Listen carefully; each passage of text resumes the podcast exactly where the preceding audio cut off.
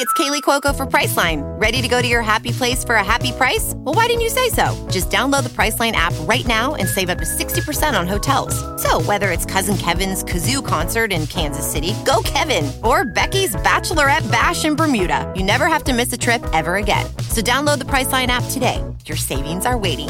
Go to your happy place for a happy price. Go to your happy price, Priceline.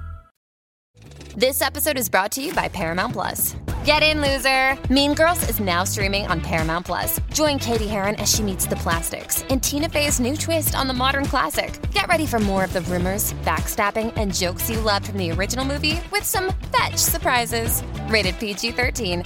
Wear pink and head to ParamountPlus.com to try it free.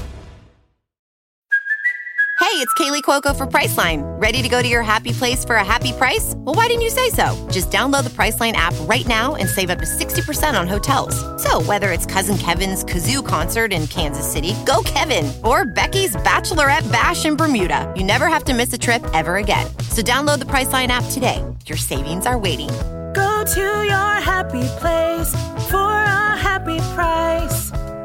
Go to your happy price, Priceline. My, my goal was always to be good American, good, be good citizen. What can I do to make our country better?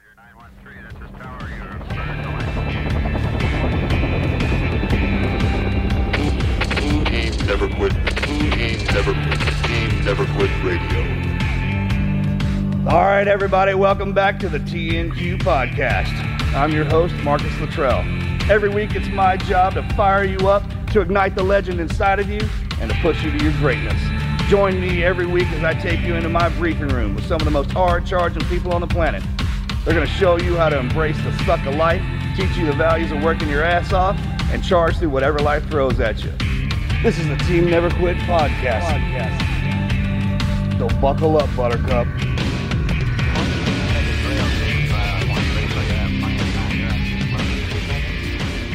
Hey, everybody, and welcome back to another episode of Team Never Quit podcast. Thank you all for listening, watching, viewing, and subscribing. If you haven't yet, go check out our podcast studio on YouTube or our social medias. Let us know what you think in the comments below.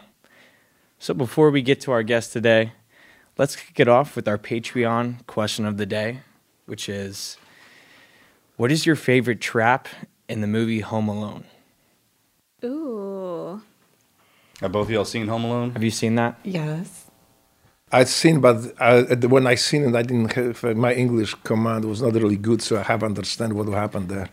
It's a Christmas movie. So if everyone hadn't seen it, we have to have a different question. Okay, I think mine is um, when he's going down the stairs and he gets hit in the head with like a big Yeah. iron thing and the spider falls on his face. They got put on his face. Yeah, I love the spider on his face. Like his scream when the spider was put on his face is just awesome. Because that would terrify me. Have you seen it? Uh, yeah, actually, it's one of our kids' favorite movies. Our son, our little guy. So they probably would be like screaming right now, all kinds of options. Um, I mean, I like that. I hate spiders. Yeah. Well, that scream was the best. Yeah, that's Yeah. Uh, that sucker throws out his face. I mean, everyone knows where that comes from. Yeah. Like it's one of those movie special movie moments when you hear that sucker light up, you're like, I know exactly where that came from. What's your favorite? You've seen the movie a million times. it's a Christmas classic. You know, I mean, I have that jingle that happens every time. I, I, I love when the guy pull the iron one when he pulls the string on and the iron comes down the chute. That because that could, that's a good one. Oh I mean, yeah, that's logical. It's hot. He The just freaking hot spikes him right there. Yeah. Oh, that kid had some some skills for sure. And didn't he when he grabbed the doorknob? well, it was all uh, heated up. What throwing that whole party with not Yeah. having an actual party in there was a great one. That's that's a defensive trap. that was awesome. You know I, I'm I talking love that about? part. That whole thing where he yeah, he's set got a whole up. community set up. Yeah, in his like house. what ten year old thinks to actually create a party as a as this trap. Hunter, what's yours? I've known you've seen it ten billion times. So we were kind of talking about this earlier. One uh, one part that I really love is whenever he tars and feathers him. Uh, Yes. that, that guy. Uh, just because I don't know, I think that's so funny to watch. It could actually happen, but also one thing that really stuck out to me is branding his hand with the doorknob with the with his McCallister M. Yeah. So now he's always taking a part of McCallister with him wherever he goes in his whole life. Yeah. So I think that's that's pretty clever trick right there. I love that.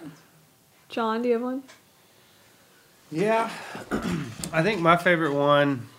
Remember the? I know we were talking earlier, and I, this one just came to me. The uh, little talkback thing that he had, the little talk boy. Uh-huh. When he recorded his uncle singing on that, and then the second Home Alone, and he was in the hotel, Hotel and room. he played it back on the guy, and Yeah. get out of here, you pervert! And That's a that's a good point. The movie. Yeah, yeah. Angels with Filthy Souls was the name of that sucker, right? Yeah, when he played that, that that one was good too. That's funny. Yeah, Home Alone's a great Christmas classic. You for remember it? You got one? Well, I, I I remember the spider scene, but then you know my daughter she listened so quietly that I did fall asleep. but so I was like awakened by, uh, Dad, Dad, you are sleeping. I was like, No, no, I'm I'm concentrating. but but, uh, so I w- w- was woke up on that scene up there. So I remember the spider scene. I think this one of my Wow. favorite one is. Yeah. Great movie though. Awesome. All right. Today we have on Drago Dzieran and his wife Rachel. He was born in born and raised in Soviet occupied Poland. After being sent to prison for his activism against the communist regime, he immigrated to the United States in 1984, where he eventually got his citizenship. After the Persian War broke out, he enlisted in the Navy SEAL teams and completed over 100 combat missions as an NSW lead breacher. During his time in the teams, Drago even developed a new breaching method and was eventually awarded a Bronze Star Medal, along with numerous other awards and decorations. And prior to his retirement, Drago also founded the Navy SEALs Fund to ensure that funds went to those in need when they needed it. Welcome to the show, Drago. Thanks, thank you. It is honor to be here. Thank you, thank you, Marcus, for All right. inviting me. Well, you're welcome. Rachel Yeah. as And. Mrs. Yes, yes. All right. I can't believe we're sitting here. So the, f- I, I always, when you were walking in here, I was thinking about the first time we ever met. Like first time I ever laid eyes on you, and and hearing your story. So for those out there that don't know, he he, he is a SEAL. Like I did my first combat deployment with him. He's the real deal. There's a couple of guys out there, man. When you say their name, everybody in the community knows who he is. Matter of fact, I didn't even know your name till yesterday. Your real name. right? I mean, that's exaggeration. It's probably a few few months ago or maybe years ago, but I didn't know. Like we got guys in the teams, you'll do your whole careers, and we have nicknames and call signs. You don't even uh, don't even know that. But the fact that we're here now doing this on this side of it, just like we were talking earlier, is uh, is something. So man, thank y'all for, thank y'all for being here. Thank you. It's, it's The an way- to be here. The way we do it, man, is I want to introduce everybody to you. We, we, I know you got a book coming out and all the charities and foundations and everything that y'all are involved with. We're going to talk about that a little bit. Like I said, I'm just introducing y'all to the team. Mhm. So the way we normally do it is just to back it up where you come from. Yeah.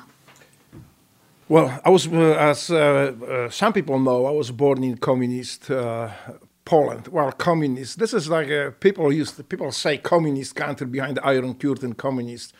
I just want to point out that none of these countries were ever communists, uh, including Soviet Union. They were all socialist states run by communists, communists like hardcore communists, like my father, who was uh, who who, who uh, was part of that evil system. So I, I grew up there, and uh, eventually I spent time in communist prison. We call it gulags, we, uh, uh, but uh, the gulag actually is the prison system in Soviet Union. But because of the advisors, because of the uh, uh, Soviet military that actually advise Pol- Poland uh, how to run this prison system, we in Poland call it gulags. You know, they were not per se uh, uh, technically gulags; they were prisons for political prisoners.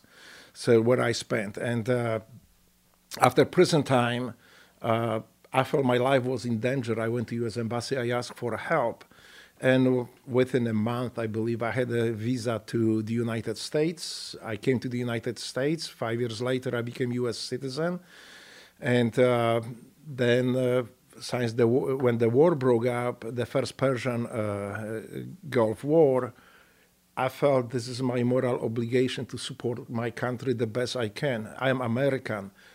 I'm not Polish American. I am not something American. There is not no hyphen in front of this American. So I say I need to go do something, and I think the I was not rich. I could not build the jobs for my fellow American citizens, but I could defend them. So I joined military, and my idea was to join during the wartime, and then come back to my regular life. That was really good, and I, I got it made. I was having a really good life. So after war, I said I will come back and uh, resume my life. And uh, I never came back from military. I spent 20 years as a Navy SEAL, and I retired in 2011. But it happens so much in between these things that that's like I could talk about it for days. So back to, Yeah. back it up to when talk about being in a communist country, what that's like, and, and with this or a socialist country with a communist ruler, and then coming over here and immediately trying to become a, a citizen. That that gap in, bet- what was that like? Well, Well- and real quick, in Poland, were you in a city? Were you in a major city, or were you in like a suburb I was type? in major city, although my family, uh, my grandparents were from villages, from different two different villages, and uh, so I cycled between the big, kind of little big city that was not that big, but then on the vacation I was going to my grandparents. Um, uh, my father was very, uh, very adamant, though, that if we go, we need to act like communists. We need to act like socialists, and that to be socialist means this, this, and this. What does that mean? Uh, well, for my father, it was first to obey the government, to make sure that we don't say anything wrong about the government. So I was always advised if you don't know what to say about socialism or communism, don't say anything. And uh, and if you do say it, always say it in the positive manner and uh, prize it. If you don't, he said basically I could even lose my job. So you need to you are responsible for uh, for for being a good future communist. were his parents like that? Oh, absolutely not. Actually, that that's a funny thing. So whenever we go up there, I was I think I was around like three or four years old. So my grandparent, my grandmother, his his mother, was always teaching me how to pray. They were they, they were Catholics, they were Christians. So we get on our knees in front of our bed, put our hands together, and I couldn't do like this. I, I would I would be slapped. I said you have to handle hands like this, and then she teach me pray, how to pray, what to pray for. And one of them was, oh and God, please help us get all these communists and red evil and devils out of Poland. Please help us put them where they came from. And I pray like this. I didn't know any better. So, but then I said, "Mm, Grandma, what, what, what, what the communists are? We say evil. Do they have a, like horns, tail? They breathe fire. She's like, well, worse than that. They, they don't show it, but they kill people. They imprison people for their beliefs. So uh, Po- Poland, she and I didn't understand. I was three years old. She said, I still remember her words. Poland is not free, and we will not be free, and we will get rid of these people until they go where they came from." My father was, was one time overheard it. I remember the whole hell broke loose. How dare you teach my son these uh, uh, this blasphemy of uh, socialism and communism? They uh, they yell at each other. My grandma cried, said, "Like I'm." I'm really ashamed of you. I mean, that, that's what you became. You sold yourself to devil, to evil. I should, I should, I, I should know better. I should grow uh, you a better son. But look what be, became of you. So my father was very, uh, very adamant. But so we are not allowed now. Then I was not allowed to um, to pray with my grandmother alone. So so from from then on we had to pray like you know to give, give health to my family to everybody but then quietly and let's communists go away like, So explain what when we talk about communists, what does that look like? Is that one man at the top of it, and then No. a couple buddies underneath him, and then it showers down? it, it, it is a, it appears like this because the unlimited power they have eventually they grant themselves and uh, it, it usually it is party when when the, at some point then there were multiple parties in Poland but they were all sidetracked through fraudulent elections through uh, uh, through false uh, uh, fake news media in Poland that were consol- they were mostly uh, consolidated under the the, the the Polish Communist Party. There's PZPR, I think they call themselves. Uh, in Polish it was Polska Zjednoczona Partia Robotnicza. I don't know how to translate it. no, you said it perfectly. I know. I'm, I I got all of that actually. so they were ruling the country, and uh, the thing was that uh, w- w- the, the, the, what people need to understand that even the one man is fronting it, he's very dependent on the ba- on its base, and they can remove him anytime, or the, either by uh, just make him resign, but most likely just make him die, and uh, and then the next one step in. And it happened in Poland, in, in any socialist state that such crisis was coming every four or five years. And uh, when the crisis came in, and I, I, can talk about it a bit later how it came in and what happened, but they usually remove that individual or make him die. And the next crew that came in were always saying that was that was so so common. They're like the first thing they say is they perverted socialism, but yeah, we know how to fix it. So every time someone dies or gets old or retires, you'll have to go through the same cycle over and over again. Well, they die or go through that cycle because people revolt, and revolt, they, right. they, now they need to save the face, they need to save the system. So what they do, they, the first thing that they, they say is, well, that crew, this prime minister or whatever, this uh, the first secretary of the Communist Party made uh, uh, gr- gross errors in implementing socialism. So he's going to be removed, but we know how to fix it. We know how socialism should work. So we will implement the socialism the right way. And that, that cycle repeats itself every uh, four, six years whenever the crisis arises. And the crisis arises because people wanted bread. They wanted freedom. They were suppressed. They were beaten up sometimes for disagreeing with the government. And uh, uh, we'll talk a little bit more later about the mechanisms, how they terrorize society. But uh, this is when the uh, when the crisis arises because people had enough of it. They wanted food.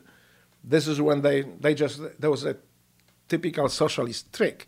You say, well, we're gonna change you now. We, if you're inconvenient, we can kill you. We will, so you don't cause any problems. But otherwise, we're gonna remove you, and the next crew come in, and we will fix what they messed up. So they were bad.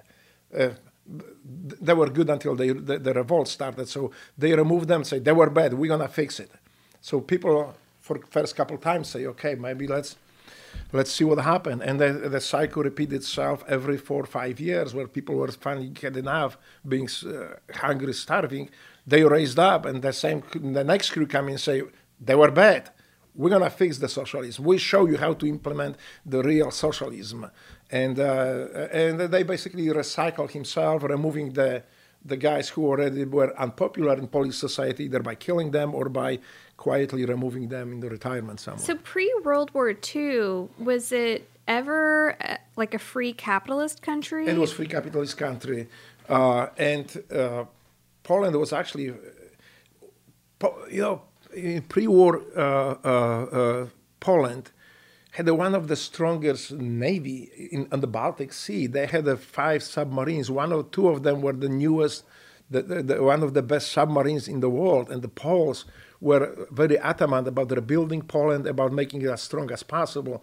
Of course, Poland didn't have the resources uh, like the neighboring countries had the Soviet Union and Germany, and also Poland was torn up. Poland was uh, uh, uh, Poland didn't exist before the First World War because it was taken apart by the neighboring countries. So when Poland was reborn, the first thing they had to do, they had to fight uh, Soviet Union, the Bolshevik Russia.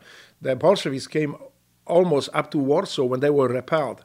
But matter of fact, this is where uh, where um, a few Americans stepped in and actually make that happen. They built the Polish Air Force. People don't know about it.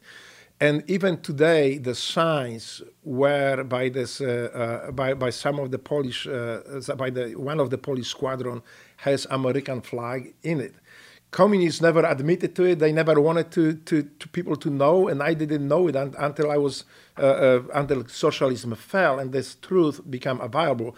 But American flag was carried in the battle by Poles at the beginning of the Second World War.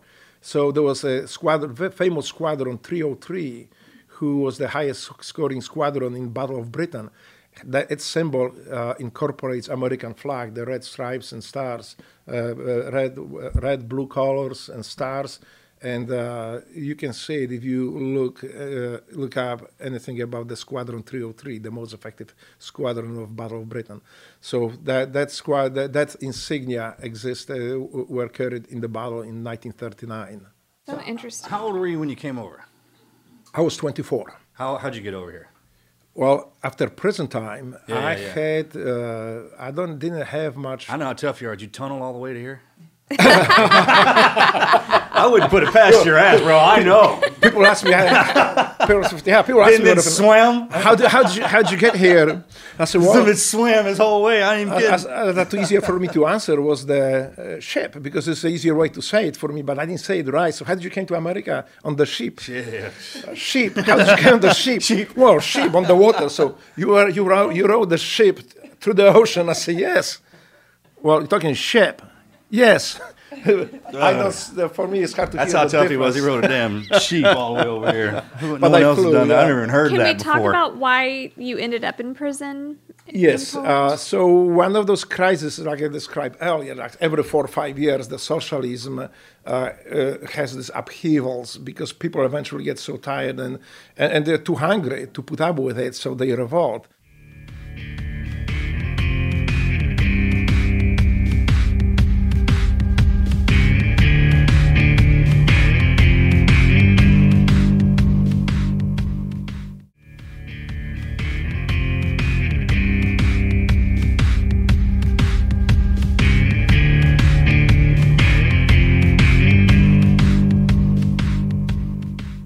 1979, John Paul II was uh, came to Poland to visit.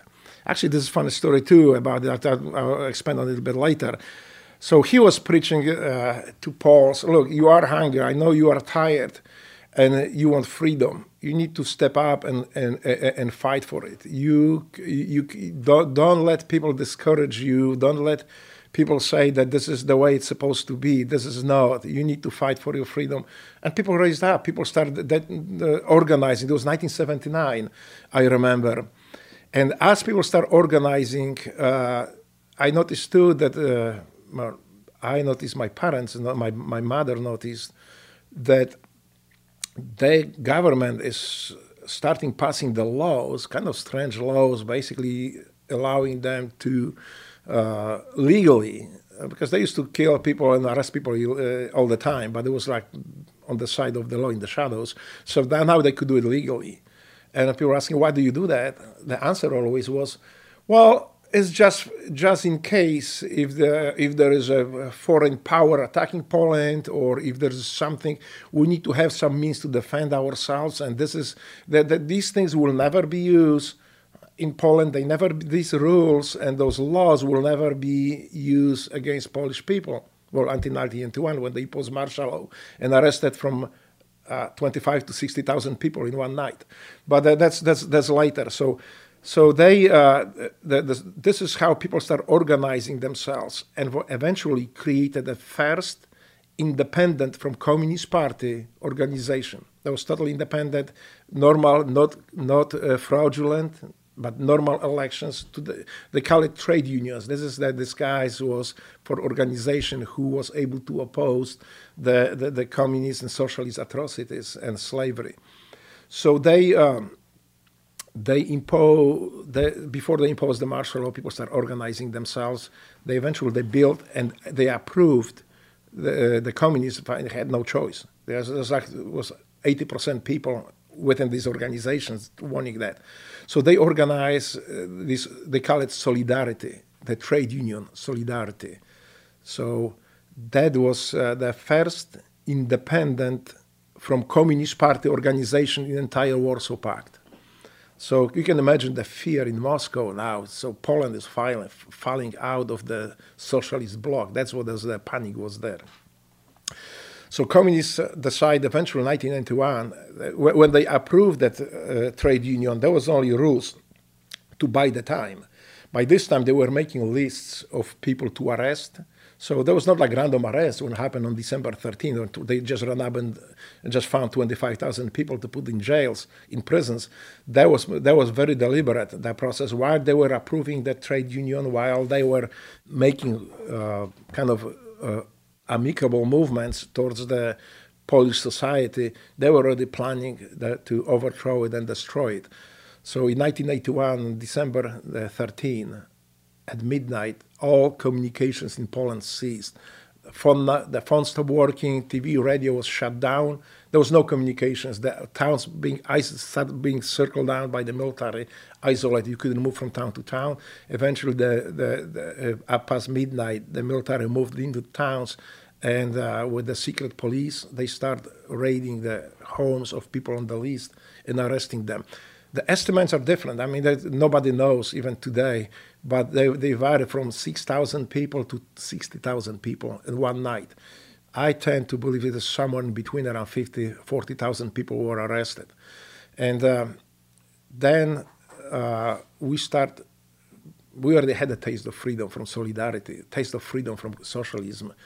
So a lot of people start building organizations, and including myself, me and my friends, people from the, the, the trade union, say, right, we need to do something. The best, the only thing we can do right now is printing newspapers with, with the real facts, what happened, who was arrested, where they, these people are now, because nobody knew. They would just disappear from the from the homes, from uh, the, the families who were trying to find them. They didn't even know where people were.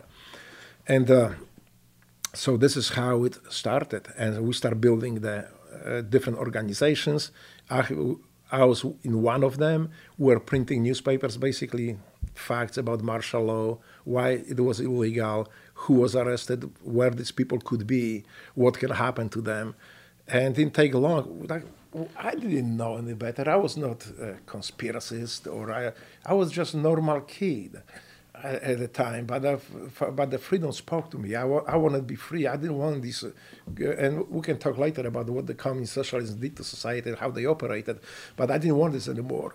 So as we built it, eventually we got arrested. That was not very difficult because we didn't know how to do it. It was not like a very elaborate organization. We just print it out and disseminate to people, so that didn't take long.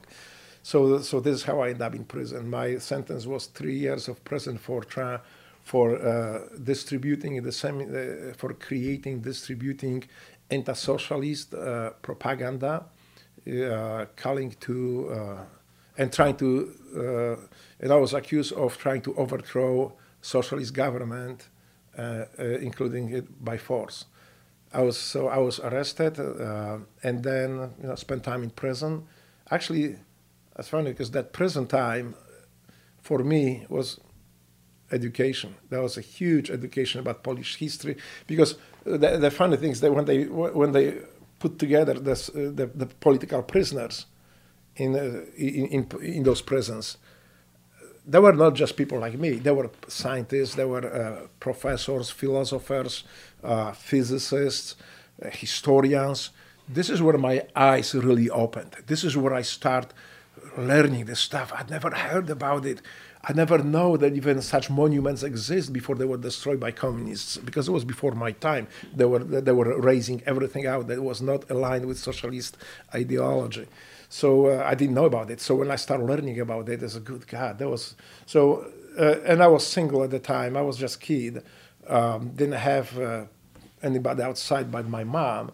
Um, so I I was uh, not bothered by that prison as much as I was uh, learning. So when I came out from prison, I think that then I became dangerous to socialist state because I knew, I knew the history. I knew what they were really doing. So yeah, we call those prisons gulags, but they, technically they were not. I need to make sure that people understand. We call them gulags because they operate the same way, the, the similar way the Soviet Union prison system operated. There were people, the, the, the, the prisons officials and administration were, was advised by Russian generals and colonels and, and uh, Russians embedded within the Polish government. What did your dad think about you getting arrested? I didn't talk to my dad since he left when I was seven years old. Mm. I refused, uh, and we can. Uh, I would like to go a bit later because. So uh, I, well, we didn't talk to him. The only thing he came to prison one time, and um, I, I remember I didn't want to meet with him. I I met with him before he died when I went to Poland and uh, we knew that he doesn't doesn't have much time left. So I kind of uh, just to easy him out. I went. I visited him. Actually, me and uh, my wife with Rachel. I went there and we talked uh, for a while. But uh, as Rachel knows uh, and heard, he was unrepentant. He was still that ardent communist who was in in despair because his socialist ideas were not implemented they failed. He did not like it. His idea was always that if we cannot convince you to like socialism, we get rid of you. And we get rid of you by any means. So we will cancel you, you stop existing in Polish society. And they did. We can talk about it later. I would like to mention about, about the techniques used by the socialist state. And uh, if that doesn't help, we just imprison you on the false charges. If that doesn't work, you just disappear. And that happened. So uh, that was my father's idea of implementing socialism. He, he believed that uh, we need to convince people to socialism because it offers such a great things. But if we can't, we have the power now, since the socialist state, we have the power to eliminate these people. We call them enemies of the state uh, because they do not subscribe to the values that that I want people to subscribe. He was very adamant about it. But if you look at him and like when uh, Rachel met him, he was a gentleman. He was a very nice person. He was somebody you would meet. You say, I wish I had a grandpa like this, or I wish he was my neighbor. This guy was uh, well educated. Phil, uh, he was philologist. He was a professor, and he was working for the communist government. He sold his soul to government, and uh, we can talk about it later too. I was exposed to his ideas when I lived with him for a year, I think year and a half, until he got tired of me, kicking me right back. So, so yeah. Wow. Okay, so when you got out, how, how much time passed before you came over here? Well, the first time I tried to build my life there, but what happened is I was doing kickboxing at the time and taekwondo. So, and that's another story too, but we can come back to it later. So I, very often, like we were working out at night, uh, around from seven to eight to ten o'clock for two three hours a day, and uh, there was nothing unusual. I was working with our guys uh, on the street, and there's the two cars pulling civil, civilian cars. They uh, the guys jump out of it with the badges, say, "Okay, we're secret secret police. You go with us." They just handcuff me, throw in the car, our guys like they knew already what happened. I mean, they knew who I was, so they were not surprised by taekwondo kickboxing buddies. So they drove me from till two, three o'clock in the morning around the town, out of town, in the woods somewhere. We drove. It's pretty scary at times, and uh, and uh, I started worrying that one of these trips I will not come back. And uh, they were not uh, squeamish about it too, because whenever time I asked, "Where are we going?" Well, when we get there, they won't matter to you anymore. So I was like, wow. And uh, so usually they drove me, throw me up on the outskirts of the town, city, like two, three o'clock in the morning. That there was no buses, no. I didn't have a car anyway, but I always used the buses or trolleys. Nothing was working, and so I had to walk home for a few miles. I got really scared, so that's why I decided it's time to leave. I mean, that's uh, sooner or later that will not end up well. And I went to U.S. embassy. I asked for help. Is that how it worked? How'd you? Yeah, how'd you get over? Did you just walk up to the, one of the embassies? Or? Yeah, I just walked up to the embassy, and of course, the embassy, you know, that was under heavy surveillance. Yeah. And uh, but I, I, didn't care. I mean, what, what else could? Can, they don't know about me that I. That besides, you know, I'm, I'm not. I'm opposing socialism because I've seen it. I experienced it, and I've seen the uh, people who are dead today because they oppose socialism. So I went to U.S. embassy. I was straight in I introduced myself. I asked, uh, I told them who I am and why I'm here. So, and I was not the only one. At that time, there was a lot of people uh, like me asking for help. So they say, yeah, please bring us these and these documents. We went up there, so I went collect all the documents that I had. Uh, my my courts, actually, my court is uh, my court proceedings and my uh, my whole case is public on the Polish government side right now since I was fully exonerated by after socialism fell by the legitimate Polish government. So uh, they, they once I collect all the documents, they say, okay, you're gonna have a document as a promise to receive the uh, uh, uh, visa to the United States. Now you need to go to Polish government and ask for passport because in Poland you couldn't have a passport. Only people who socialist uh, uh, government trusted could have a passport. And they were also not kept at home. Once you get a passport, use it, you come back, you return it to the government. So you didn't, you didn't have a passport. Uh, so I went with these documents to, uh, to the Polish office and I told them what, I, what I'm doing, why. So they say, okay, so this is the procedure now. You have to first go to military, say that they are not, uh, and police that you are not being sought after, that nobody, that you are, they don't, they don't, they don't need you, they don't want you. Uh, you are not wanted man. Okay, so you need to go, you need to have see that you are not wanted man. I remember I went to first I went to uh, military because in Poland military service was compulsory at the time.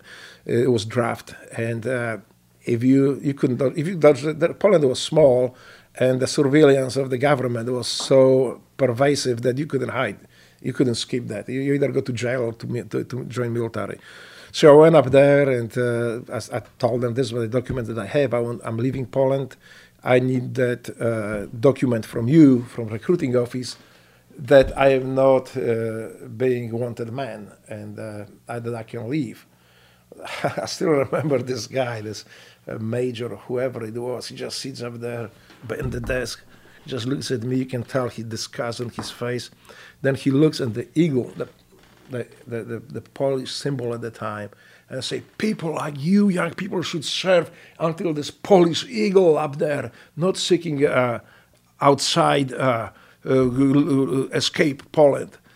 I got really mad. I said, that eagle of yours is not even Polish because Bolsheviks, you see this eagle up there? He's missing a crown. The, the Bolsheviks stole the crown and took it to Siberia. Matter of fact, they actually kidnapped entire Polish eagle and ferried on Siberia. What you have is a fake Polish eagle. But I wouldn't want to be in your shoes or shoes any of the, your Bolshevik lackeys when this Polish eagle come, come back. Oh, God.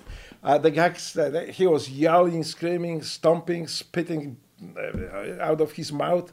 But he had absolutely no choice. He had to sign it because that, that, that's the way it worked at the time. So he signed it. When I left this office, I was walking on the street. I still could hear him screaming and cussing me after. oh my gosh! But yeah, I just couldn't help myself. That was not Polish eagle. That was eagle uh, uh, because crown, the, any royal symbols offended Bolsheviks and communists, socialists. So everything in Poland was immediately removed. That eagle was just uh, uh, uh, creation of socialists and communists who just okay, let's make an eagle that doesn't offend communists socialists. So they created one like this, and uh, it was not Polish Eagle. Polish Eagle returned, and these Bolsheviks eventually got. Uh, even today, they are still prosecuting uh, some of these people implementing socialism in Poland for atrocities, especially the judges. Uh, even today, there are cases pending, and they call it extrajudicial uh, murders. Uh, or no, the, because the judges were sentencing some people to death uh, in post-war, post-Second War era. So, uh, and on either fake charges or just just for opposing socialism. So these people are even today, today now when Poland is free, some of them are being still sought out, uh, seek out, people who seek out them, the government, and also uh, they are being prosecuted.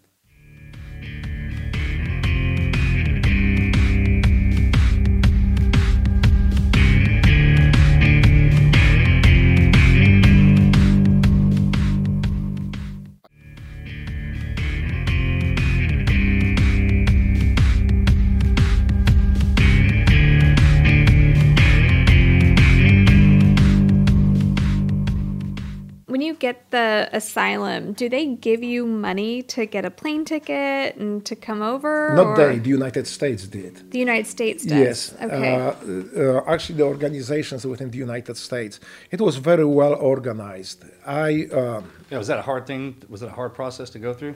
No, no, no. Basically, the only hard process was uh, uh, the only hardship was caused by socialists in Poland because they uh, like they require me to buy like 10 or 15 dollars.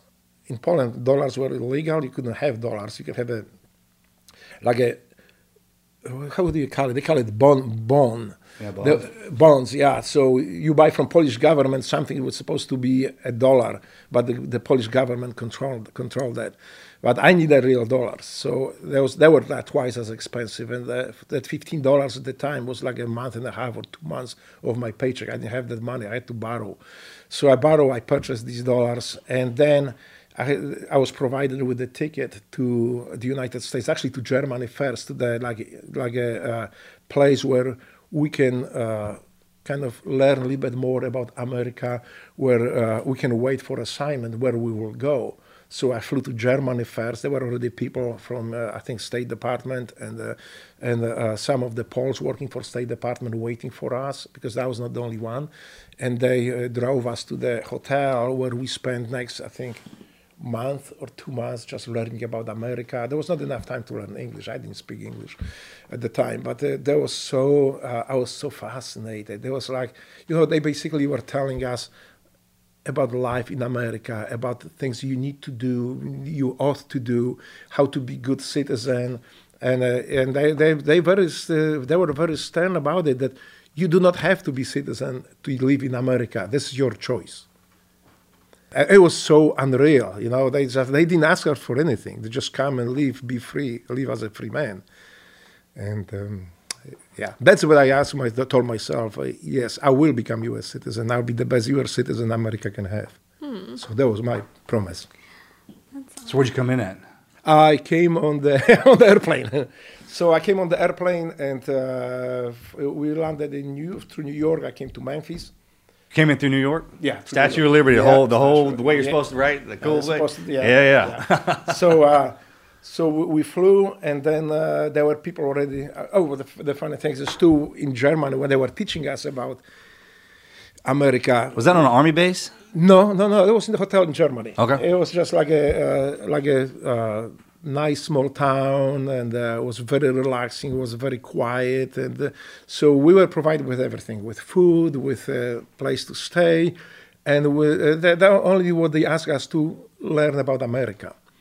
So we did, and um that was uh, where. Uh, yeah, I didn't know any English. I, I had no money. The money, fifteen dollars that I had, I just went bought myself uh, my dream of my life, a little tape recorder, so I can listen to the music. It was like so small for me at that time. It was like maybe that big. And I was like, God, God, I am so rich right now. I'm so man, you know. I have it, and uh, yeah. So they. Uh, they, they, they, they ask us too, like, where would you prefer? Do you have any preferences as coming to the United States where you would like to settle down? You know, I was always cold in Poland because we didn't have good clothes, or we couldn't afford good clothes. So I only asked, like, if you can, if possible, if I can go to a place where it's always hot, I just don't want to be cold anymore. We got places like that here. yes. So they they um, they uh, they wrote it down and they say, "What do you think about like later on, like before my departure, maybe like two weeks? Say, what do you think about Memphis, Tennessee?" I say, "I don't know where the Memphis is. I don't know what Memphis, is, but I know that Elvis Presley is from Tennessee. king lives there. Yeah, uh, but, but is it is this is it hot up there? I say, "Yes, this is very hot." I say, "Right on, sign me up." and this is what I this is how I end up in Memphis, Tennessee. So yeah, I came in with a bag of clothes. By the time I spent this fifteen dollars, I had only ten Pfennigs, German Pfennigs. This is like less than ten cents. That's all I had in my pocket. So when you wound up, what was the first thing you did? Go get a job, find a place to live. No, first what I did was because there were people from the church already waiting for me. Sure. They took me out. That's who got you first was the church? Yes, Yeah. they helped me find apartment, but in the meantime they put me with like elderly couple from the church. So you just wait here, you know, we kind of like relax and uh, and um, we find apartment and some job for you or help you find it. So I stayed there for a few days, and uh, I remember in Poland, that this was so unreal. So these older uh, couples say, "Okay, well, you know, we are retired here, but uh, or but I'm still working, uh, uh, helping here. I'm busy here. So in the daytime, you will be by yourself. So this is the fridge. You can get yourself food and stuff. In Poland, it was like you don't go to somebody's fridge and pull things out. So I was like, they left. So what do I do? I'm starving. I'm hungry, but I just cannot go to this fridge. I would have to ask. But uh, so I kind of first two days I didn't eat until they came back. But they noticed that. So didn't you eat anything? I was like, the, to Polish people, other people, They Polish spoke your language then, right? No, no, no. I had a translator at the time. Okay, check. So they, uh, they, the other Polish people, they came and say, no, you need to go start eating. That, this is different in America. If they, you are invited and they tell you that food is there and please help yourself, you just do that. I just couldn't bring myself. It was, I think, I, I don't, I don't want to be impolite and just go and raid their fridge. But this, this is how I thought about it. So I started eating. But they also, they had the time in the morning So they were they lived on the outs- outskirts of Memphis. So they told me like, well, you know, if you feel like walking around the neighborhood to see how people live in America, you are welcome. So first thing I did is like, well, neighborhood is nice, but it's the same. So, but I want to see those stores. I want to see these tape recorders, the the cameras, the toys, the all that cool stuff in America. So it has got to be in downtown. In Poland, you go to downtown to see all this. Uh, all, you walk on the walk on the uh, the sidewalk and all these sides and these buildings are those nice stores. So I say I'm going to go to downtown. I didn't know how far it was. I just see the far away the buildings. So I put my flip flops on and I was just walking like, what, what is the what is the sidewalk? No sidewalk. So I'm just skirting, dodging the cars, trying to get to. So it was like maybe four, or five miles in flip flops. I made to the downtown and I looked like big, powerful buildings, but there is no stores. There is nothing. No, no those windows to look at the, anything. There was a bunch of uh, restaurants which I didn't have the money to buy anything. So I kind of disappointed. Say, well, what are the how are people buying this cool stuff? There's nothing here. You know where they find it. I didn't know anything about malls. Yeah. so so then I'm flopping back, flip flop, flip flop. It's so unusual in America to see people on the street, and people are so attentive to it. You know, this is what I'm saying. America is built on goodness. This is was to the point like when you do something good for other people, you don't dwell on it. It's just like well, that's the right thing to do. Just like do it and, and help. But this is not normal anywhere around the world. This is only in America that that's so so ingrained in America uh, life that people don't pay attention. to. They just do it and don't dwell on it. That's not, so transparent. Why do you want? I do it because it's the right thing to do. Mm-hmm. And that's that, that's that's that's why so when I was flip flopping back up there on these flip flops, people were stopping. You need some help. What uh, do, do you? What happened? Do you need a ride? I was like, I was like, like no, I don't know who you are. I'm just like, uh, no, no, thank you, thank you. I walk, I walk. So I was walking through interstates a little bit here, I was crossing the interstate because I didn't know any better in Poland. Everywhere you walk, they, that people don't, don't have a car. Most of the people didn't have a cars at the time. So I just keep walking, crossing interstate. There was no sidewalk, just walk on the street or walk whatever I could to make my, my way back. but then I, when I told, it's like, don't ever do it. It's okay, we'll take you for a ride. And, uh, so this is how I, how I, it was my first days in Memphis, Tennessee. And uh, also they took me for a ride, but the same before they bought me a little dictionary. I still have this dictionary uh, uh, to this day. So they drove me around. Said, "Okay, this is the residential area. This is the business area. This is the mall that will take you, so you can see, you can walk." I, I, all I see was like a huge building. So I say, "Good God, who lives in that?" And uh, that's a big apartment. Was, that was a mall. That was not an apartment. So they, as we drove, I just somebody's closet. somebody's closet. so as we drove around, you know, the, the dictionary that they gave me, I'm looking. I try to impress them too. That I'm trying want to learn English. So like this is I'm looking three. Yeah, you know, this is three. So we're going. Then um, this is woman. yeah, you know, you get good. So we're going through my name, my name, and I see the you know black guy walking on the street. So I'm looking very quick and say, this is mm, the ugly word. That's I have it till this day in dictionary. The, oh, gee, that almost wrecked the car. I was like, God. Don't and they started. I, I, I didn't understand uh, what they were saying, but she was like, I know she was very uh, upset. They all, they both were very upset. So they, um, and I showed like, the, uh, like I don't know what it is, but like Mm-hmm. the dictionary you gave me. She looked at this. Oh my! Ah. Give me a pen. So she scratched this thing and say black man, and say repeat black man. Say black man. So this is black man. Yeah, this is good. Oh But you know, this is the pitfalls that people get into. That I got a lot with English. I, I, as I was learning it. I'm still learning, but I'm still learning.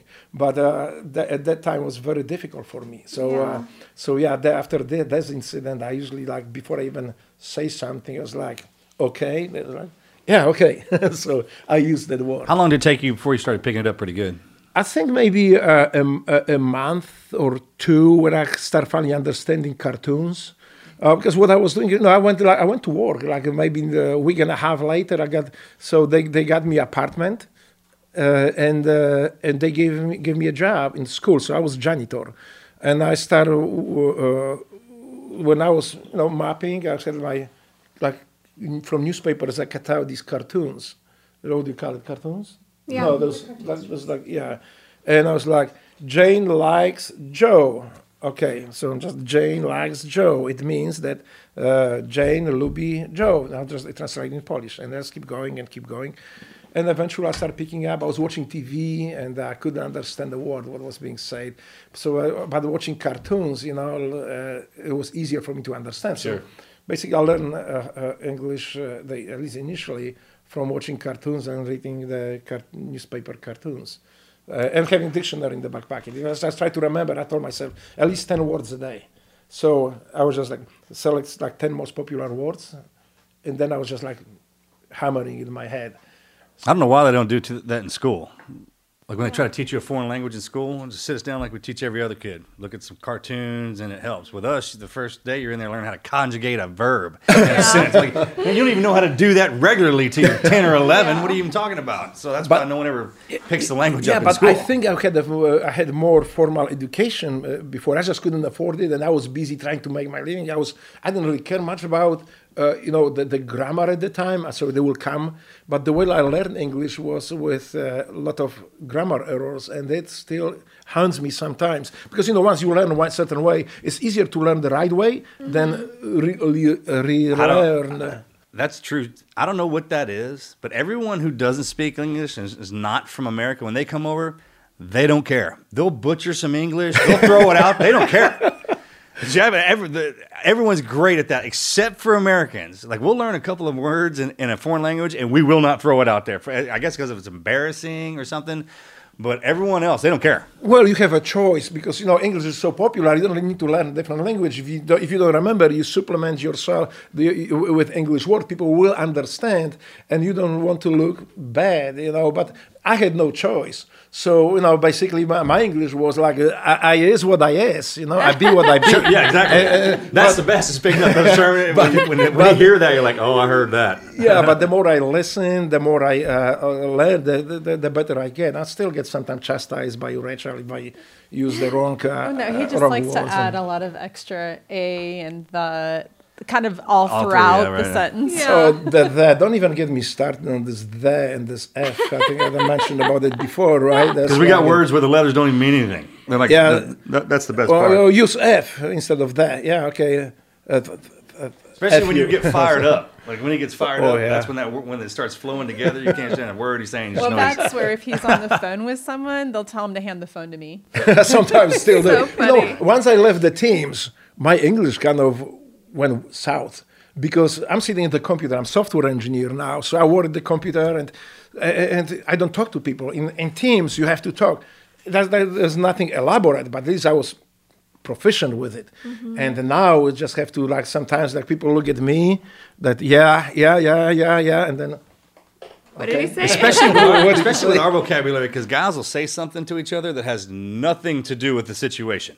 But it's from some movie or some book or something. Yeah, yeah, so yeah. you got to go back and forth with that, and that's that's the wit that comes with being in our fraternity. Yeah. Besides, in the teams, you know, the language is somewhat different too. or The slangs that we sometimes use. Ugh. I was, uh, I got so used to it that I really had to relearn uh, English, and she actually, hel- Rachel, helped me with this because you cannot use these words. I'll give you People some bad won't habits. understand. Sure, sure. Yeah, yeah, Yeah, we got so- that for sure. Um, what did you ever stay in touch with the elderly couple that brought you in? Uh, no, um, I after I uh, joined the navy, uh, I uh, uh, all my contacts broke, uh, and uh, I didn't have a contacts with with anybody there. Um, so yeah, that was. Uh, I, I left Memphis, and I never came back to Memphis. How, how long before you came in to when you left? Uh, was that how? How long were you here before you joined the Navy? Uh, six years until I became U.S. citizen. That's how long it took. That, well, it was, uh, you see, that was not that easy at the time. At that time, you had to pass the test. You had to learn about United States history. You have to wait five years first. That's right. Then you have to get all these materials. You can prepare yourself. Again, you don't have to do it. You can live in the United States without being uh, a citizen, but I wanted to be American. So I did that. Uh, so I, yeah, it took me a while because I wanted to be good American. I wanted to know about America. So this is something that uh, that you know I had to study at the time, prepare myself, I polish my English too, so the the examining uh, officer uh, will understand me. And actually, I think I impressed him, you know. And uh, actually, there is a video of me. This is funny because I have that video from TV channel.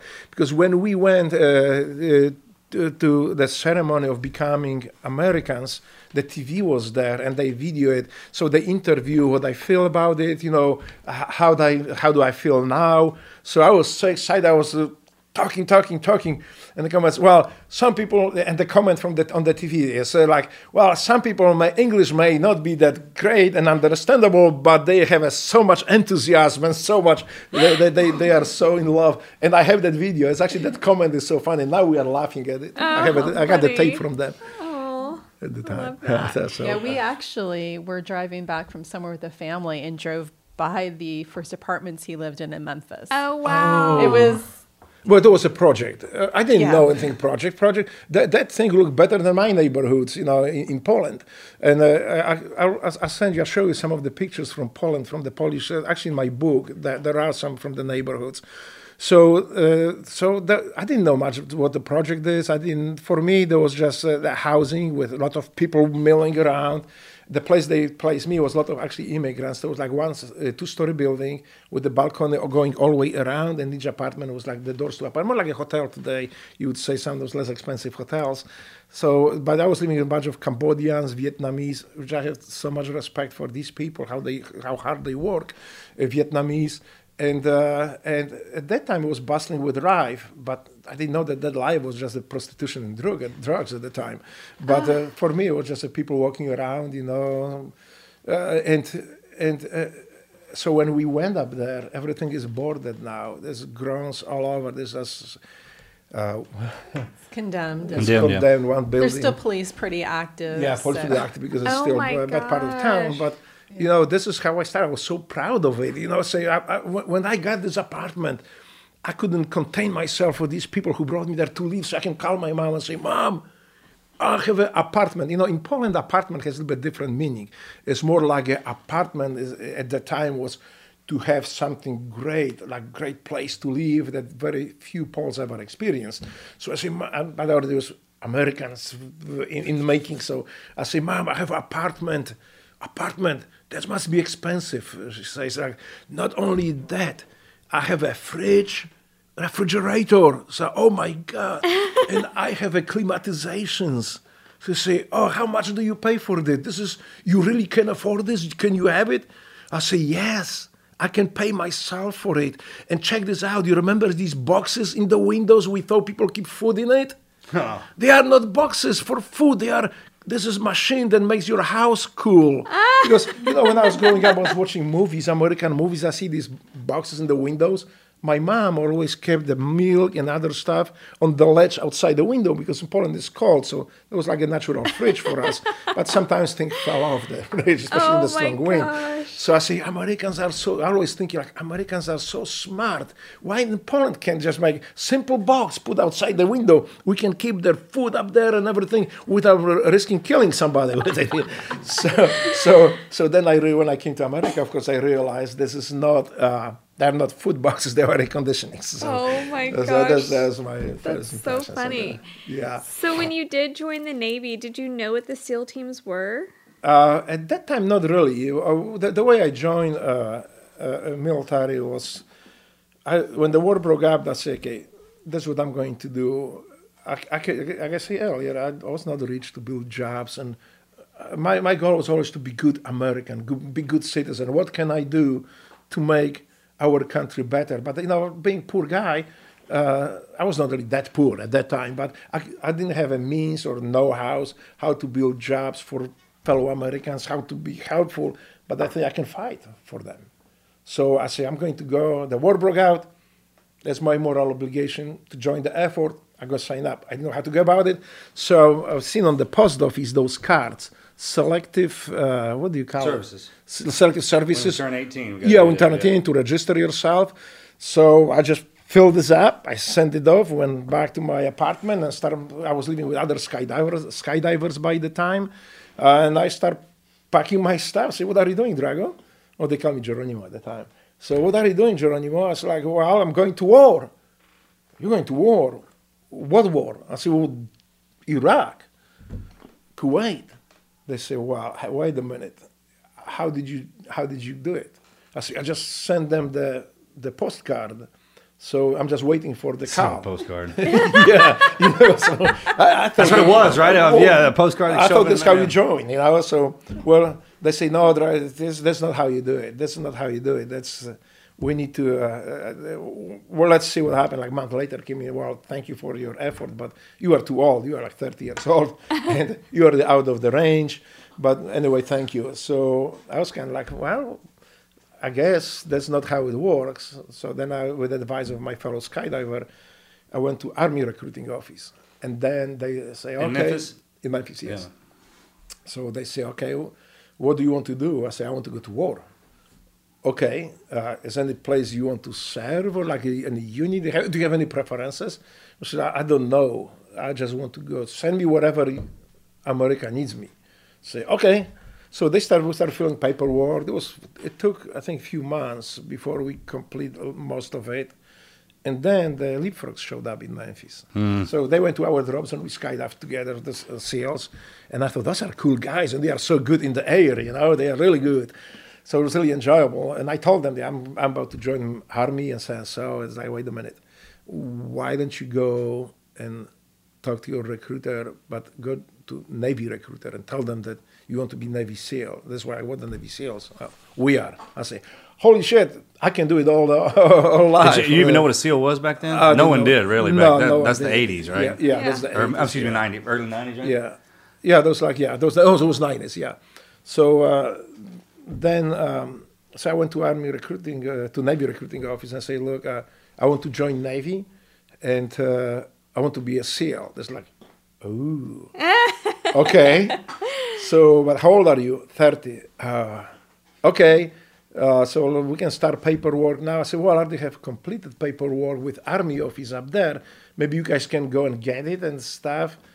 Like, okay, you need to go up there and get it. So I was like, damn, how do I? I was, it was so awkward for me. You know, these guys did all these words, all these interviews and everything. I was pretty much ready to go. And then I have to go tell them that I'm going next door. so that didn't work good. So I went up there and grabbed the, uh, but I did it. And I, I brought them the papers when they looked. So, yeah, you are too old, but I tell you this, as the recruiter told me, you sign this right here, and I guarantee they will make you a Navy SEAL. Oh, you just just need to sign it, go up there, and they will make you a Boy, SEAL. that guy's a salesman, wasn't he? well, I was a poor buyer. Sign this piece of paper right here. It's like, there's nothing on it. There will be. Don't worry. Just put your sign Yeah. right there. But at least they were nice to me. Say like, look, so uh, Freaking list of paper was one page. So they say, okay, so this is what's going to happen. You're gonna go to boot camp, and then you will have even if you so when when the when before they make you a SEAL, you will have to get a job in the Navy. At that time, you remember there I was no remember, SEAL yeah. rating. There was just you became. Uh, That way, if you didn't make it, yeah, they'd send you somewhere. Yeah, something At least do. was nice to me. That say, okay, well, you don't need a job. You just go undesignated, and then and then try. I hope that you will make it. They will say, I will give you a job. So what job do you want? I said like something with skydiving, maybe parachutes, parachute rigger. Oh yeah, parachute rigger. I didn't know what it was, but I thought this was like maybe parachute rigger. I'm definitely I have to jump. Yeah. Right. It's of a great job. I- Yeah. It's a great job. Oh, a great job, but the rate was so filled up that I couldn't advance. Oh, yeah. I was like forever E5. That's how you know it's a great job. It fills up. You can't get in there. yeah.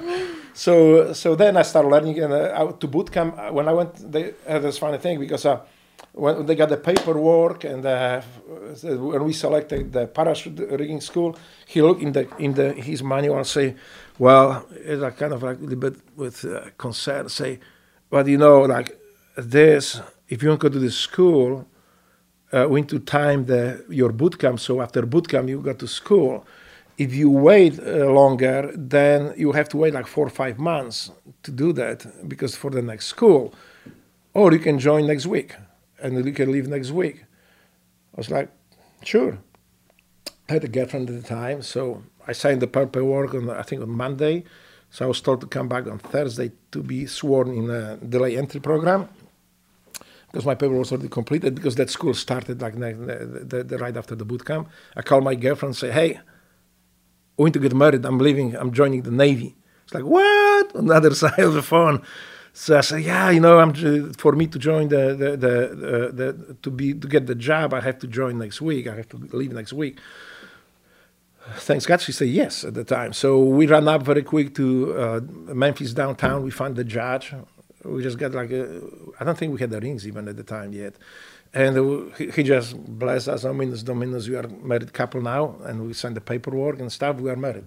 So then uh, we ran up, got the got the rings, and then um, uh, then I went on Thursday, got in the the entry program, and I believe Saturday I left to Chicago, and uh, rest of the history. But in the boot camp, I was so I was so proud. At first, I was scared because there was everybody was yelling at me, screaming. I, I can't understand only half of it what they said.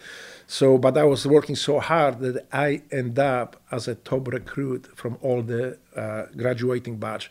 I get the military excellence award, and I was the number one. I was like put up in front of the whole graduation group. Aww. So so that that That was feel good? that feel really good. Yes, I was so proud of myself, and there was a story too in the boot camp. I got the kidney stone at the time too, so they. s- I, I, was- that, I need to come back to this for in a second. So I was laying in the bed like at night. I was in the bunk upstairs, and then just something like somebody punched me in the back, almost like the cops, uh, the police, police, uh, not police, but the prison guards when they beat me. I'm in prison with the kidneys. So I thought maybe some they did some damage to it because was just my kidney just went out. I fell off the bed, and I was on my fourth, and like within five minutes, there's like a big puddle of sweat on it because it was so painful. I had no idea what it was. The the class, my uh, from my company, they called the corpsman. They came in. Are you okay? Are you okay? I said, Do I look okay to you? I mean, I was like only pain. Say, No, you don't. Okay. So I had the kidney stones. They put in the documents. So I graduate from the uh, boot camp as number one. Went to A school. I graduate from A school as one of the top uh, uh, students from PR school.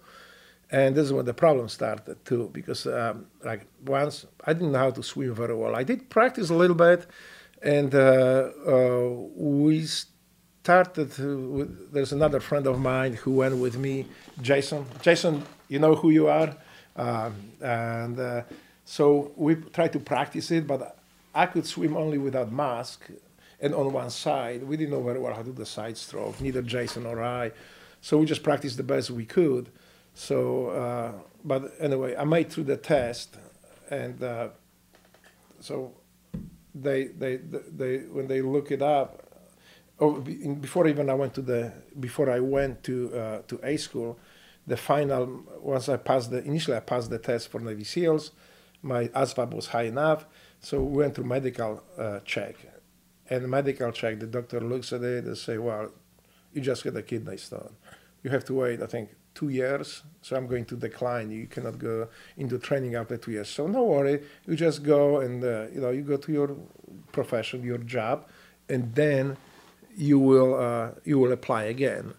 You know, for me at the time, that, that, that to be a SEAL was not the most important thing. I just wanted to serve. So Yeah. for me, I was like, oh, sure, okay. I mean, uh, uh, I understand, and uh, and uh, that's fine. I'm still going to war, right? Say, yeah, you still go to war. Okay, perfect. So in the in the A school, finally, I'm just thinking like, well, why not just try it again? I just went to uh, Petty Les Barrios. He was a SEAL motivator on base. Rest in peace, brother, because I would never be SEAL if not if not you. But uh, so he passed away now. Um, so with uh, uh, I went to him and say like, I want to be a SEAL. I passed the test, but now uh, I don't know what to do. They told me I have to wait a year or two years. It is in my medical record that I had a kidney stone. He's like, oh, okay, well, let's go see the test first. So I passed the test again. He say, oh, go get your medical record. Let me take a look at it. So he arrived at Ched. I ran to to, my, to, them, to the records. I got my medical record. I brought it to him. He said, okay, step outside. He was in his office.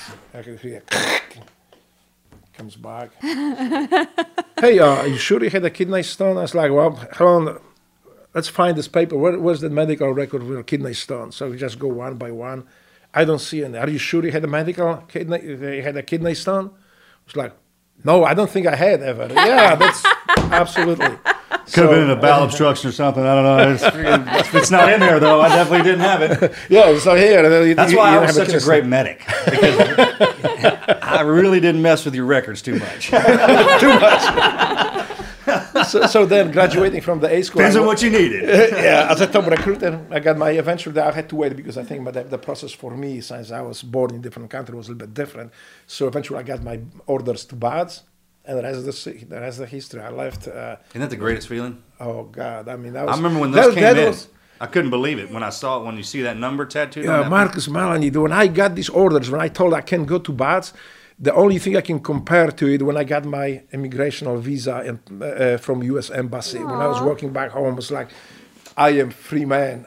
I knew I was not yet, but I already seen myself as a free man. I'll never forget it. So- when they dropped that packet, Yeah. in front, I felt completely different. Yep. And it was just the beginning. Yep. Like we still had to go get our asses kicked and then go through hell. But I Yeah. mean, it was such a great idea when that concept got dropped in front of Yeah. me. I remember that. Yeah. Very Yeah. vividly. Yep. And then looking at the other guys because they had their packets and they were saying, "Look, I'm going to this boat. You know, hopefully we'll see you later." And then some of the guys were all going together. But then when we go through camp, there's only a handful. If you have anybody else at all. Oh, I had like two guys with Two, me. yeah, I had one yeah. other guy, and he was in phase with me, and we he made it all the way through. He's still in, I think. Um, but Yeah, I- I'm, I'm proud to. Well, I, I'm sure he wouldn't mind if I say his name. It's Jason Cabell. He, he Oh, was the yeah. guy. Uh, this brother, he was he, he, he was the closest friend I had at the time, and uh, we we worked together, we practiced together, and uh, he was very motivating. He was like a like a brother to me uh, already, and we we end up together in BUD/S too. He What were, we were class were you? school together. What class? Uh, 185. Well, I started with 184, but uh, all right, so you showed up. What is that? A summertime class? Winter, spring, fall? That was winter time.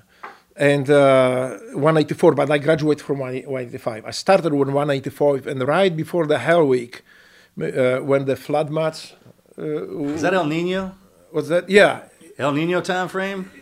I think the so. with all the storms where they had to pack the berms. yeah, yeah, yeah, yeah, yeah, I think so because the, the weather always sucked. Weather always suck. Yeah, that's Yeah, right, right, right. and, and I got the uh, MRSA in my leg. So my swim buddy got that, Tyler.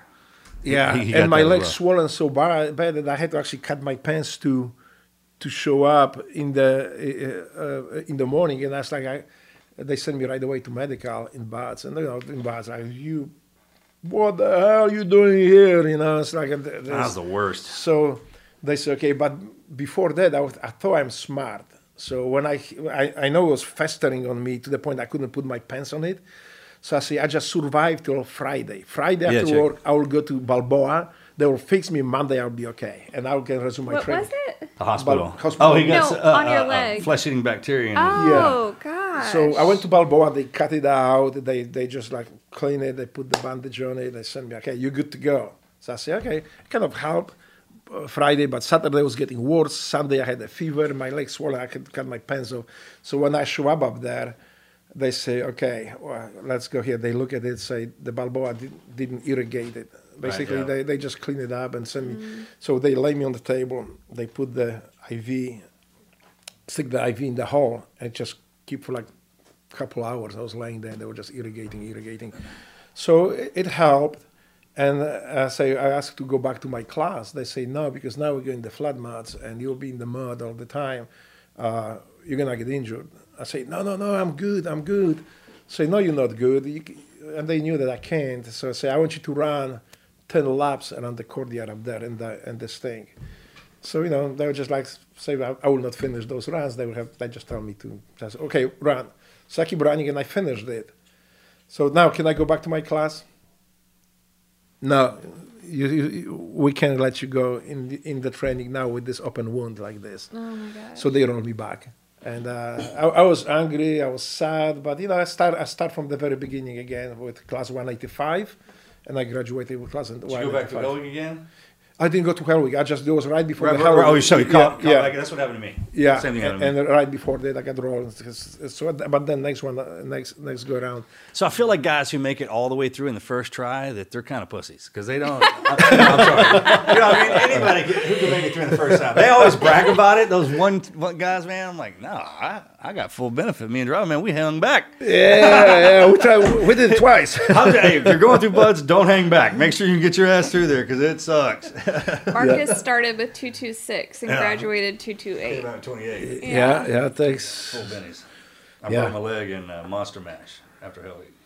Yeah, but I would like to come back to Poland for uh, uh, for a little bit too, if if, if I can. Uh, so when it happened, uh, the, the first I would like to just come back to the uh, uh, to prison time. So this is what I learned when I when I met uh, real heroes. Because my our idea was like we had a pretty good story, so we all denied. It's like well, it didn't happen. That's not true. We got prison sentence anyway.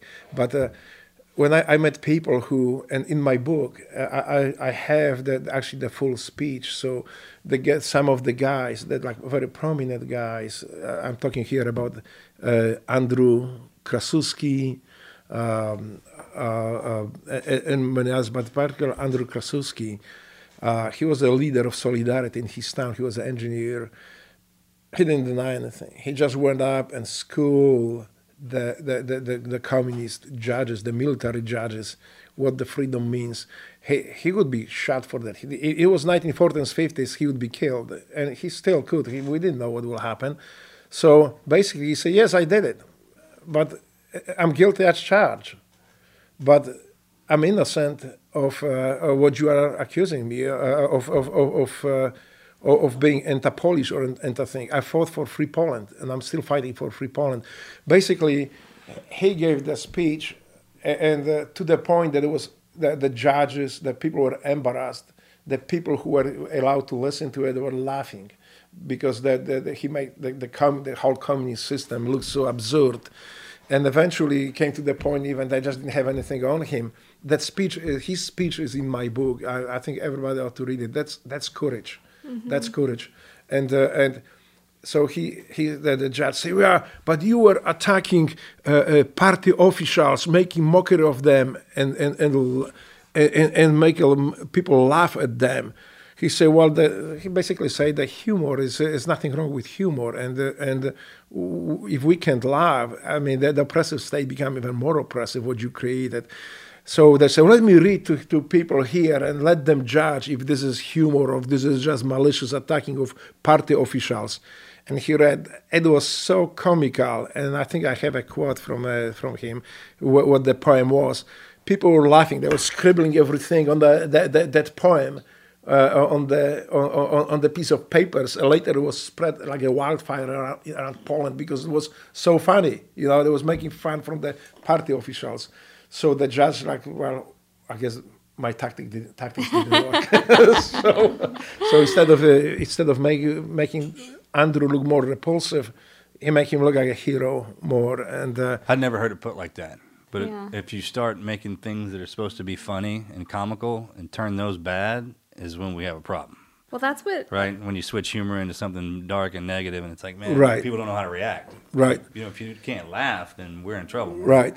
But he laid it to them just basically how oppressive police state is, how uh, uh, illegal that the martial law is, and uh, everything that people were afraid to say, the, and or they were whispering around. So, Which is the worst when they shut down Yeah, and they start yeah, doing that. Yeah. But so he just laid up in open, and he was in a communist hands. So they could do with him whatever they wanted to do, and he was risking basically his life. And you know, there's another thing I would like to tell about say about these people that you know I was single, I was a young guy, and I had no no no other families but my mom and my siblings. But there were people in prison who were uh, fathers, married uh, people, have uh, families, and they stood up. They they did not cave in. they were they, they, they didn't see any other way but to resist and fight the, the socialism and communist oppression. So they, uh, I, I, admire them because there's real courage because you were facing death basically, being outspoken. You didn't know how they, they will turn out.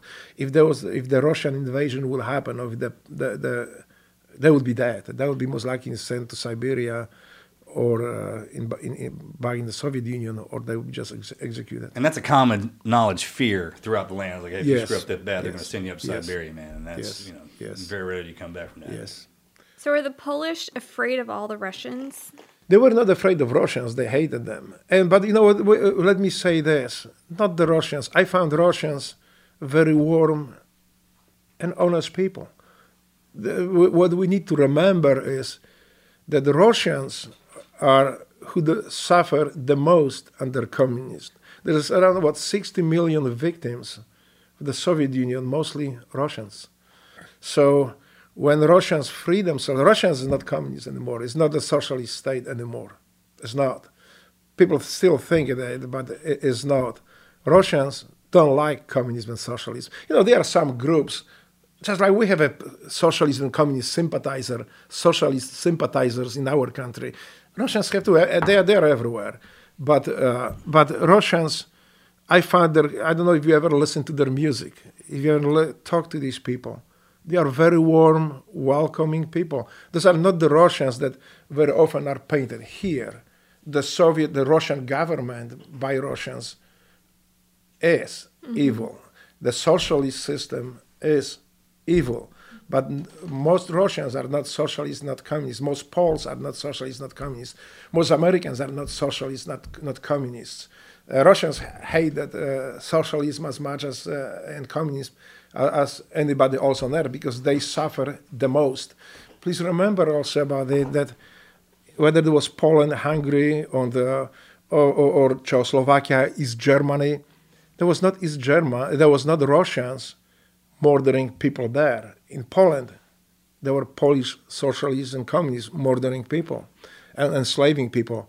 In, in, in Romania, there were Romanians who were Romanian socialists and communists, they were enslaving and murdering uh, people, sending them to prisons. And in Russia, there were Russians too who were enslaving and persecuting uh, uh, uh, uh Russian people. Russians are, but Russians, but if you look by the numbers of victims of socialism, are the most persecuted nation in the world. We need to remember that. The, let's so I say let's don't throw all the Russians in the one basket. I, I found them very warm. If you ever listen to the folk music, it's beautiful. These people are so musical. So w- we just need to understand these uh, differences. Yeah. It's not the people, it's the government. Thank you, everybody, for listening in on this awesome episode with Drago and his wife, Rachel. Please stay tuned. Next week, we'll be dropping part two.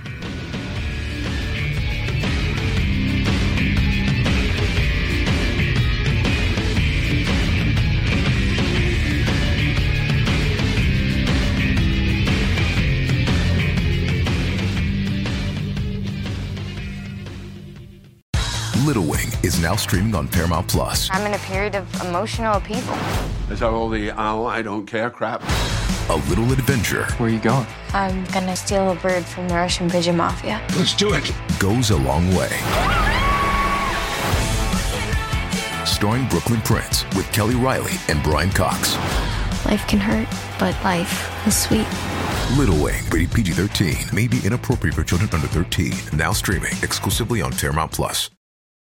This episode is brought to you by Paramount Plus. Get in, loser! Mean Girls is now streaming on Paramount Plus. Join Cady Heron as she meets the plastics in Tina Fey's new twist on the modern classic. Get ready for more of the rumors, backstabbing, and jokes you loved from the original movie with some fetch surprises. Rated PG 13. Wear pink and head to ParamountPlus.com to try it free. Everybody in your crew identifies as either Big Mac Burger, McNuggets, or McCrispy Sandwich but you're the filet fish sandwich all day. That crispy fish, that savory tartar sauce, that melty cheese, that pillowy bun. Yeah, you get it every time. And if you love the filet of fish, right now you can catch two of the classics you love for just $6. Limited time only. Price and participation may vary. Cannot be combined with any other offer. Single item at regular price. Ba da ba ba ba. With LinkedIn Jobs, we tap into a network of more than a billion professionals to help you find quality professionals quickly and easily for any role you need. Marketing wizards? Found them. Software engineers? Found. That project manager I could never seem to hire? And found. LinkedIn Jobs quickly matches your roles with candidates with the right skills and experience. In fact, 86% of small businesses get a qualified candidate within 24 hours. Post your first job for free and get started at linkedin.com slash spoken. That's linkedin.com slash spoken. Terms and conditions apply.